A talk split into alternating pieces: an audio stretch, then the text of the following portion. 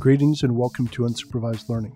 I'm Daniel Miessler, and this show provides content curation as a service with a focus on the intersection of security, technology, and humans. I spend between 5 and 20 hours a week consuming books, articles, and podcasts, and each episode is either a curated summary of what I've discovered in the past week or a standalone essay that hopefully gives you something to think about. All right, welcome to episode 187. This is Daniel Miessler, and this is going to be a crazy episode. It's probably, I think it's taken me almost nine hours to write this thing. Started like 11, it's almost eight. Yeah, like nine hours. Anyway, I I took a break in there somewhere. But uh, starting off security news. So, lots of people in the security community went silly over the FaceApp application last week, basically saying that you shouldn't be using it because it'll steal your face and then people could use that to impersonate you. Oh, and, and then it turned out to be a Russian company who put out the application, which made it, you know, way, way worse. I think the problem here is the lack of threat model thinking. When it comes to election security, propaganda, discussions, or whatever, I, I'm super concerned about Putin's willingness and ability to harm our country's cohesion through memes and social media. But that does not extend to some random company stealing faces, right? Because it's a different organization, right? It's not Putin, it's not the FSB, it's some random company, as far as we know. And but why why the difference? Like why the difference between one and another? Because before you can get legitimately concerned about something, you have to be able to describe a threat scenario in which that thing becomes dangerous. As I talked about before in a previous piece, pictures of your face are not the same as your actual face when it comes to biometric authentication. There's a reason companies need a specific device combined with their custom algorithm in order to enroll you in a facial identification system. Right? They scan you in in a very specific way and then store your data, which is actually just like a hash or representation, not your actual face. And they do that in a very specific way as well. Then they need to use that exact same system to scan you again so they can compare the two representations to each other. That isn't happening with random apps that have pictures of you. And even if that were the case, they could just get your face off other from other places, right? From Facebook, off your social media, where those same people who are worried, you know, are more than happy to take selfies, put their pictures on profile, you know, images, and make sure as many people see them as possible. So there are actual negative things that can happen with your picture being out there. Like, you know, I'm sure people are going to be making deep fakes of other people by scraping images of them from the internet, right? And that's going to get easier over time. But the defense for that is to have zero pictures of you anywhere. And once again, you have to ask who would be doing that to you, right? Who's the person who's going to make a deep fake of you and why? I mean, the bottom line here is that authentication systems take special effort to try to ensure that the input given is the same as the enrollment item, like the face or the fingerprint or palm print or whatever. So it's not going to be easy anytime soon to go from a random picture to something that can fool a face scanner or fingerprint reader at the airport. People reading this probably already know, but spread the word, right? Threat modeling is one of our best tools for removing emotion from risk management. All right, a contractor named SyTech that does some work with the Russian FSB, evidently a lot of work, has been breached, resulting in the release of 7.5 terabytes of data, that's terabytes with a T, on the FSB's various projects. This is obviously embarrassing for SyTech and the FSB, but the leaked projects focused on de anonymization, spying on Russian businesses, and the project to break Russia away from the internet, which these are all known and like everyone knows about these efforts and these projects. So there doesn't seem to be any big reveals as a result of the leak, but it's still super embarrassing for that contractor and for the FSB. I think some article said that the Russians were red faced over this, which I wasn't sure if they were trying to be funny, but anyway. All right. Someone discovered that a bunch of browser extensions were reading things they shouldn't be and sending them out to places they also shouldn't be. This is not surprising to me, right? I mean, Chrome extensions are like Android apps, which should tell you everything you need to know about installing random ones that seem interesting. My policy on browser extensions is extremely strict for this reason, right? People need to understand how insane the entire idea of the modern web is. We're visiting URLs that are executing code on our machines. Yes, it's only JavaScript, but JavaScript is like really powerful. And it's not just code from that website, but code from thousands of other websites over the course of like an average browsing session. It's an absolute garbage fire. And the only defense really is to question how much you trust your browser, your operating system, and the original site you're visiting. But even then, you're still exposing yourself to significant and continuously evolving risk when you run around clicking random things online. And the worst possible thing you could do in that situation is install more functionality, which gives more parties more access to that giant stack of assumptions you're making just by using web browser. The best possible stance to have is to have as few people possible with access to your particular dumpster. And that means installing as few highly vetted add ons as possible. Microsoft has sent notifications to 10,000 of its customers in the last year, indicating that they've been targeted by nation sponsored actors.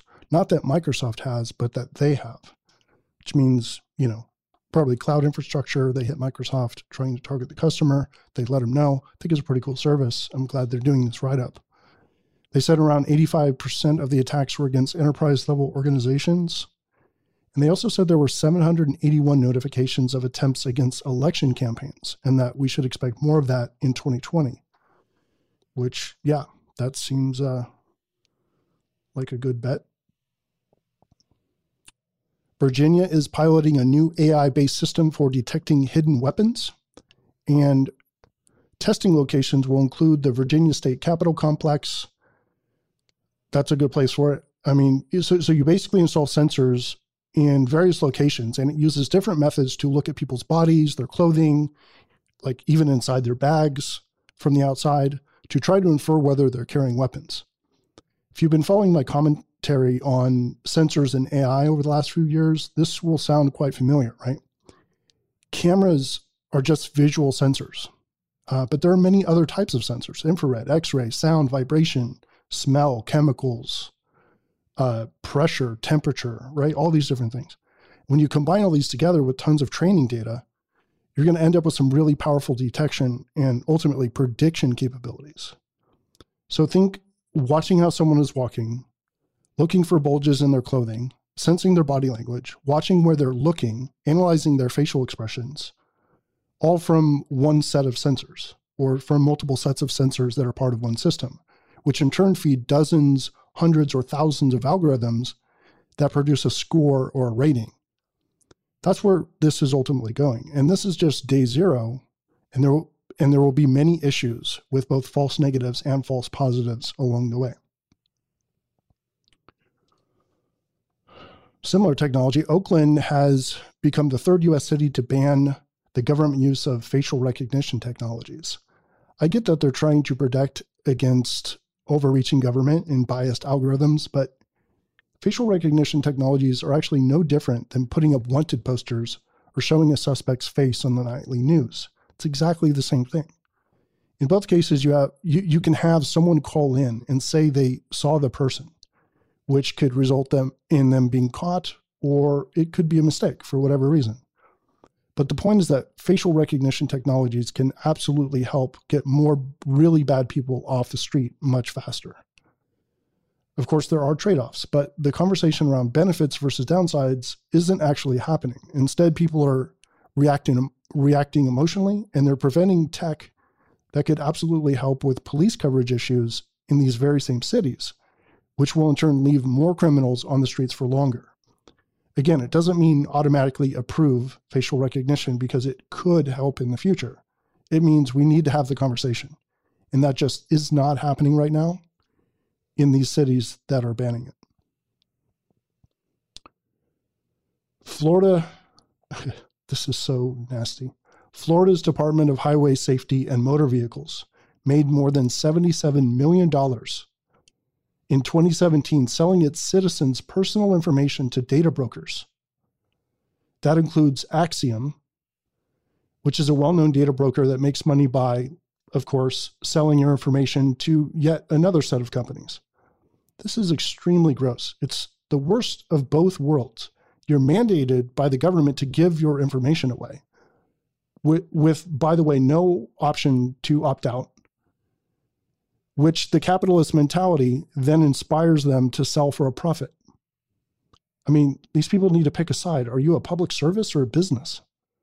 When people can't tell the difference between those two things, you have the problems like we see today in education and healthcare, and now in privacy as well. Researchers found a way to trick Cylance into marking good software as malware. It's no fun. Google has doubled its payouts for Chrome high quality issues from 15,000 to 30,000 and tripled the base rate for Chrome bugs from 5 grand to 15 grand. They really want really want to find some Chrome bugs. Bay Area police forces are starting to integrate drones into their arsenal. The biggest uses so far are standoffs and search and rescue. Seems like a good use. Here's a list of police departments partnering with Amazon Ring to fight local crime. Got a link here in the newsletter. I keep saying the same thing different ways, but this type of thing is both good and bad in potential and in practice, right? It's possible to do really well and have it be spectacular. And it's possible to do unethically in a gross way that gives it a hard pass for me. And the trick is that the ground is constantly shifting based on who's running the tech, how well it's being implemented, and by whom. Right? The the one thing we can't do though is say that it could be taken advantage of someday by someone, and therefore you don't want to use any of it anywhere ever. That's too strong a line, in my opinion, given the inevitability and practical usefulness of these technologies. I think we need a more realistic set of expectations and boundaries as both consumers and security professionals, especially when it's up to us to talk about these technologies with regular people who aren't in security, right? If they come to us and they're like, oh, would you put a camera up? I mean, I don't think it's a, a, good thing to say to people, oh, no, I would never put a camera up. Cameras are bad. You should, know, fight everything because a camera means someone's going to watch it and the government's looking at you or your information's being stolen. Like, if you just pitch that vibe to everyone, I feel like we're not providing the service that we need to be providing as security professionals, like giving a balanced view, right? I also wouldn't say, oh, yeah, cam- more cameras, the better, you know, the more the better, and IoT everything, and don't worry about it, there's no problem. That's also irresponsible, right? So I feel like we have to say, look, you you can get some benefit from IoT cameras can help, you know, surveillance can be useful or whatever. Maybe the ring stuff is okay. You have to look at how much you trust the company. You have to look at where you're putting it. You have to look at what information is being gathered, what you're doing in front of these cameras. What's their policy for storing the information? Can you clean up the information and they'll actually delete it if you were to ask? Like all these questions. Obviously, you don't want to hit them with like 20 pages of info when they ask a simple question in the elevator. But I think it's our job to be nuanced on this because this is a train that is not stopping, right? A few security people aren't going to get on Twitter and complain about facial recognition and IoT and surveillance and all these things and have it go away. It's like stopping the, you know, the industrial revolution or cars or, you know, TVs or something. Like it's just not going to, we're not going to stop it. That's capitalism. It's technological progress. It's going to happen. So I think it's our role to make it happen in as safe a way as possible. Looks like we're about to get some decent robocall legislation. Um, anecdotally, just personally myself, I've seen the volume decline in recent months. So I don't know if that's because my defenses are working or if, uh, you know, they've just given up and moved somewhere else. The Marines took down a suspected Iranian drone using an energy weapon. I think that's cool and all, but it was really just a jamming attack, as far as I could tell from the article. The question we really should be asking is what happens when drones are autonomous and they don't actually use radio signals to navigate and therefore can't be jammed? Like what what happens if you just tell it, hey, this is what your target looks like? And um, here's where they are, and here's the map. And just you just look downwards and navigate by geography. That's going to be a serious problem. I read about that first in um, this book called Kill Decision by Daniel Suarez. Obviously, it was fiction, but still scared the crap out of me. And this is real technology that people are working on, you know, what governments are working on. So I think that's a much more interesting question.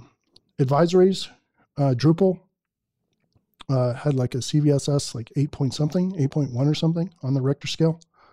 Slack had a bunch of password resets, like 100,000 password resets, something like that. And this was like four years after an incident because basically they learned that it might not have been all cleaned up uh, according to a bug bounty. So they just preemptively reset a hundred, another 100 grand worth of accounts. And Patreon has raised 60 million uh, dollars in funding. Not sure why I put that in the security section. I think I was thinking it was Palantir. Anyway, Patreon, 60 million. Cool. Technology news. Amazon sold more than 175 million items on Prime Day, which is more than Black Friday and Cyber Monday combined. That is ridiculous. more than Black Friday and Cyber Monday combined. Who can say Amazon is not winning? That, that's the definition of winning. Elon Musk's Neuralink project has revealed more information uh, about itself and uh, says it's nearly ready for human volunteers. I watched the whole video on this and the whole press release and the whole, you know, demo and everything. It's like all these tiny, tiny little fibers that they lay directly onto the brain. And then uh, they cut a hole in your skull and then they put the in uh, the case for these things into the hole so the hole fills, uh, or, or the, the case fills the hole in your skull, which is very small. And then that speaks over Bluetooth to your iPhone. and these electrodes are laying directly inside of your brain. And a robot actually puts them in there. So it's like jamming these these uh, threads in between your blood vessels, which it says it does very well. Um, but yeah, it was it was really cool, and a bunch of people are already signing up. Um, me personally, uh, I'm all about it, but uh, not anytime soon, right? I think I'll sit this version out. I'll get on version like three or four, maybe. Um, I'm happy to be early, but not like sign this pile of forms early. Uh, Netflix stock has dropped significantly after they revealed far less subscriber growth than they expected, like half the amount they expected, actually. I personally got less interested and got out of Netflix after I heard my friend Andrew Ringline pitch about Disney's entry into the streaming game. That's when I realized Amazon and all these other companies are getting in as well. And Netflix is moving from being like the only game in town to being one of many. I think they're about to get like seriously smacked. It doesn't mean they'll do worse than everyone else, though. Like all, all these other companies, they still have the same problems that they have. The whole game is actually just picking good shows at this point, right? Because everything else will be commoditized, right? The infrastructure, the interface, the ease of use, like all that, everyone's just going to steal from Netflix and build like a, a, clone of it to whatever degree that they can. Um, then it's just down to art studios picking good hits. Um, I don't think it's quite that bad. I mean, Netflix will have some advantages, but um, but it's going to get to that point where they're just competing on content. I'm personally bullish on Disney Plus because of that conversation with Andrew, if only because of princesses and Star Wars and Marvel. It'll be the default on everyone's portfolio of like massive number of subscriptions, which that number is growing because Netflix is dying. And no one else is going to have that advantage of like being the default one because of all that content Disney already has. I should have known this already, but 5G penetrates the human body less, actually, less than other mobile technologies. Yeah, I forget the wavelength for like 3G and 4G. Um, they keep raising, but 5G is like 26 gigahertz, I believe. And it's still, you know, much lower than visible light. it's non-ionizing, um, ionizing, which is where it breaks apart DNA, which is up in like the gamma range and that that kind of stuff. But it's much shorter wavelength, much higher energy wavelength, but much shorter. And which means it doesn't go through things. It does it doesn't go through buildings, like almost anything can stop it, including human skin, which means it's less likely to penetrate into your body and hurt your organs and hurt your brain and all those things. So uh, yeah. If you hear that, you know, 5G is going to penetrate everything and it's dangerous, I wouldn't say that's not true. I, I think the science is pretty early here, and we're going to hear massive, you know, contentious debate about this in the in the coming years because they're going to have more towers. But the the counter there is it's going to be way more towers, but broadcasting way less uh, power. So it's less of a broadcast, but a lot more towers. Versus now we have fewer towers because the the waves penetrate much further, but you have to jack up the power on each transmitter. This is why you need so many more towers for 5G because everything stops it. SanDisk now has a one terabyte micro SD card, but it's $500. So you should wait until that's like $5, which I guess will be next Thursday. Someone did a 100 hour MRI scan of the human brain and produced the most detailed map ever made. Got a link here to the video. Human news millennials are heavily interested in the West Coast and especially in the Northwest, like Portland and Seattle.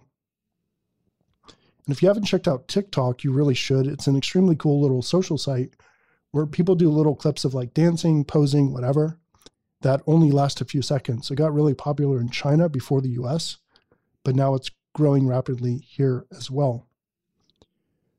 The UK government is going to retrain people who lost their jobs to AI.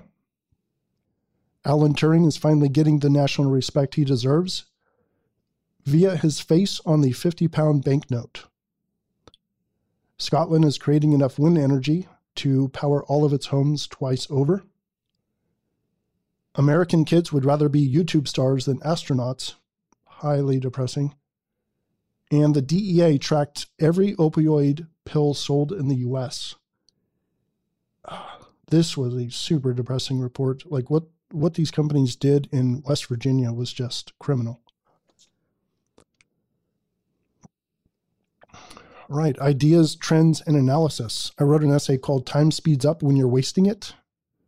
It's a piece basically on why time seems to speed up as we age and what we can do about it. Uh, Marvel's new shows on Disney Plus are going to be so integrated into the movie universe that you'll need to watch them to have full context for what happens in the actual movies. This is super brilliant to like integrate them all together so that watching TV crosses over to being just like uh, being at the movies. And I was thinking the other day, I wonder if content studios, going back to the whole Netflix thing, like in Disney Plus thing of like picking good shows, wonder if content studios are using AI at all to help them pick winning shows. We have a corpus to use for training, like all the different um, movies that that came out and how well they did. And we know humans suck at picking shows. So it seems like a perfect match for machine learning. So possible features, time of year, actor configuration, competitors launching at the same time, tropes, production quality, sequel or original, humor level, star count, story originality, etc. Oh, I just thought of a few more like um, the economy at the time, uh, who's in charge of the government, like uh, other sort of larger economic trends. I think you could do the same thing as a publisher for picking novels and also for TV shows, like anything where you're trying to create something, you know, creative that you're going to try to sell and you have no idea, you're rolling the dice on whether or not anyone's going to like it. Have we hit peak podcast? This is a New York Times essay. Uh, I personally don't think so. I think it's getting close. I think it'll take another year or so for that to happen.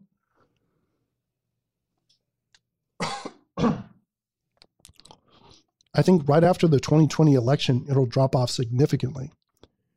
Either way, I've been blogging since 1999 and podcasting since 2015, and I'll be doing both in like 2065, I think, assuming society and I are still functional.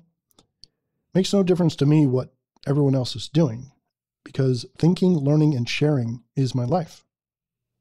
So yeah, if uh, if it were all to fall down, I don't think I would mind. I, I think uh, hopefully I would still have the same people listening and hopefully a few more. And last essay here Servants Without Masters. Really cool piece about basically servants. Uh, this person was talking about being in Singapore. Uh, I won't spoil it. You should read it. Discovery Dockers for Pen Testers. Peter Thiel on Eric Weinstein's first podcast ever. I've not listened yet, but I'm interested because Eric is left leaning and Peter is right leaning, yet they share so many opinions. I love secular situations like that because I think there's a higher chance of discovering some kind of truth, uh, you know, an actual truth. And shout out to my buddy Mark Cunningham, who works at a company called Aviatrix that does multi cloud networking, orchestration, and automation. They figured out a way to deploy active firewalls in the cloud without using IPsec tunnels. So, yeah, um, buddy Mark works over there. If anyone's struggling with like scaling out their AWS transit gateway situation, give him a ping. And I've got the link to his email in the newsletter. And the digital 2019 report on social media usage, this one basically says that Facebook is still winning and it actually is getting stronger. Uh, also, greynoise.io, uh, super cool, super cool project by my buddy Andrew Morris that tells you what you can ignore in your internet security log. So in, instead of scanning the internet, it's telling what you what you can ignore in your scan logs on the internet. In other words, it tells you what to subtract because these are not malicious. Population equivalence maps with GeoPandas and Kangabrina, Kangabrina, a tool for finding admin portals and bug bounties, or whatever reason you have for finding admin portals. Hopefully, bug bounties. Notes. After describing the issue and sort of discussing this issue with subscribers, I'm going to be adding a new section to the newsletter and podcast for discovery of products and services. This will do two things. It'll give a new way to find cool stuff you might otherwise not see. And two, it'll provide another source of income for the work that I'm doing. I'm remaining subscriber based as my main mechanism for sure. So this will just be some additional income on top of that. But the subscriber thing, because I'm not really marketing uh, that strong, I'm not paying anyone to do marketing or anything. It's, it just kind of levels off. And uh, I think there's more potential basically to have some supporting income from this. Um, and I don't want to ask people to pay more, and I, I just don't want to be too aggressive with it. And the reason I'm willing to consider this option is because what I'm going to do is going to be different than what I'm seeing these other people do, where they stop the podcast in the middle and they're like, oh, here's a message from Ovaltine or whatever. Right. And it's just, it breaks the flow. It's so obvious that they're reading a script that was given to them. and like, I'm not going to do any of that um, I'm going to have a section in here. It's probably going to be under discovery or like right next to it. Um, and I'm not going to accept sponsors. Like it's not going to be sponsorship. I'm basically going to write, um, I'm, I'm basically going to have a list of products or services that I think are really cool. And I'm going to spend a lot of effort looking for them. Um, I always find them in Facebook, actually, right? Whenever I'm looking at Facebook, I'm like, oh, this is crap. Oh, political conversation. Don't want to look at it. I'm scrolling through as fast as I can because it's just gross. And then I see this thing, it's like, oh, here's this awesome new T-shirt. It's you know, it's bulletproof and it's invisible, and like all these different things. And I'm like, why haven't I heard of this before? This is a super cool product. And then I've bought so many products from Facebook. I'm like, can I just subscribe to the product feed? It's crazy. So anyway, earlier today, I went and looked at a whole bunch. I, I just scrolled through Facebook. I, I captured like 10 different products. I wrote them down. I don't think many of them will make it into this, but then I went looked at Joe Rogan's podcast and I went and looked at Daring Fireball. And I looked at their sponsor feeds and found a bunch of other cool companies. And so what I could do is I can put the ones that I really like into the newsletter, and then I could reach out to them and say, "Hey, uh, you know, I've got I've got a podcast and newsletter. Do you want to uh, support the show? Because I'm going to put you in here." And then they'll be like, "Yeah, sure. Um, here's your script." I'm like, "No, no, no, no, no." So I'm not doing a script. I'm just going to say what I want to about it in here. I've got my own thing, and uh, here's my reach or whatever. And so, what would you pay for that? And they'll probably be like, oh, okay, so here's what you'll get for that. So, they don't control anything that I do, right? This is so cool. I don't have to, I don't have to change anything. I don't have to be careful of what I'm saying. None of it. 100% freedom and hopefully, hopefully something back for it. And this is crazy. Tim Ferriss, I just read right after I got done thinking about this. I had an article in the feed for this week for this newsletter. Uh, the, the title was um, Getting Rid of Subscriber Based Podcasts. And I'm like, what the heck? What's going on here? I, then I click on it. It's Tim Ferriss. And he says he's going back to the subscriber model. Why? Because his subscribers loved hearing about new products. And I'm like, there you go. So this system will be subscriber based still, like it is now, because I think that's the best way. But you still get the advantage of like this product discovery thing, which makes sense because I already have a discovery section. So anyway, that's the experiment I'm going to be trying soon. Um, looking forward to that. I am having a small audio production crisis. the audio on podcast 185 is the way I like the show to sound, right? But since I'm constantly tweaking my settings, I've lost the ability to recreate that sound. So I spent like four hours last night, which was Saturday night, trying to recreate it using different settings on the Rodecaster Pro, in Audition, whatever. But um, of course, had I known that I actually liked that episode, I would have recorded the steps meticulously, right? But I didn't realize I liked it until I did some things the other way and then didn't like it as much. And I went back to 185. I was like, oh, that's the sound I like, but I can't get back to it. Anyway, if you're an audition specialist or, you know, whatever, a sound engineer, and you could tell what episode 185 has that the other ones don't, throw me a life donut. You know, those, yeah, life donut. Appreciate it. Uh, all right. Some major analysis commentary in this episode.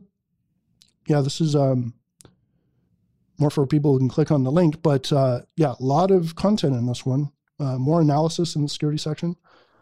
Are you okay with these larger explorations of things, or do you prefer like the one to three cents sentence snippets? Let me know. I don't know, text me, call me, email, whatever. Recommendations. This is a cool recommendation. Uh, I've been telling everyone this. I want you to consider making three to five minute short videos to explain things at work. You already know how to make slides. So write a clean little script, learn a basic video editor, whatever, could be Adobe Premiere, although I don't think that's basic. Anyway, learn anything you can edit video in and knock out one of these videos. This is like a presentation, but a thousand times more potent in impact. We're so used to YouTube these days that this is the expected medium of how people consume things. They want the video and they want the audio and they want it to be in sync. And the best part about this is you can execute perfectly on your content every time. There are no interruptions that get you out of your flow. Nobody can ask you a question. Uh, like a fire alarm goes off or whatever, right? It's consistent execution of your idea every single time. Give it a try. Take a point that you've been needing to get across at work, something that you constantly have to respond to an email or whatever. Make a crisp little video for it. And the next time you get that question, send them that email. And if you have some sort of portal or central location for your department or your group or whatever, put the video there so people can see when they go there. And the aphorism quote for the week Mimicking the herd invites regression to the man. Mimicking the herd invites regression to the man. Charlie Munger.